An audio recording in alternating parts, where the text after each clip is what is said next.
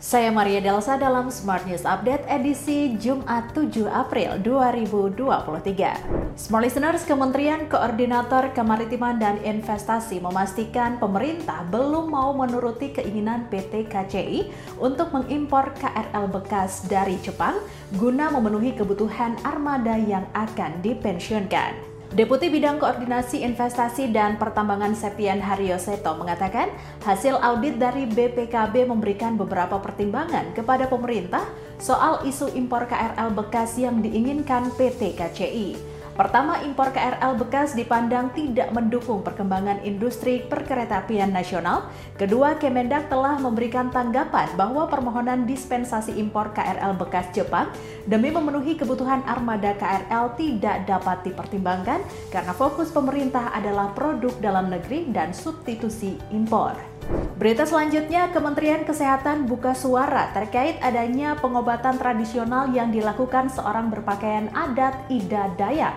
Pengobatan ini menjadi viral sehingga banyak warga yang berduyun-duyun mengantri untuk diobati oleh Ida Dayak. Menanggapi hal itu, Kepala Biro Komunikasi dan Pelayanan Publik Kementerian Kesehatan Siti Nadia Tarmizi mengatakan akan melakukan pembinaan terhadap tenaga penyehat tradisional atau HATRA Nadia menyampaikan Hatra harus diatur sesuai dengan regulasi yang ada, di antaranya perlu memiliki surat terdaftar penyehat tradisional. Dia tak ingin tanpa adanya surat tersebut, banyak warga yang justru dirugikan. Nadia tak memungkiri Indonesia masih memiliki warisan budaya, termasuk pengobatan tradisional yang memang sebagiannya masih perlu diteliti dan didukung secara empiris. Berita terakhir, Menteri Pekerjaan Umum dan Perumahan Rakyat Basuki Hadi Mulyono mengatakan, Progres pembangunan fisik infrastruktur dasar ibu kota Nusantara Kalimantan Timur mencapai 25 persen. Adapun pembangunan infrastruktur fisik yang telah berjalan berada di kawasan inti pusat pemerintahan seperti kantor presiden dan istana presiden.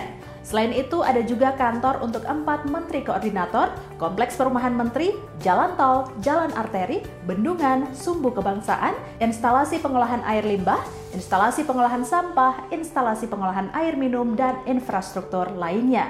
Sekian berita hari ini, sampai jumpa dalam Smart News Update berikutnya.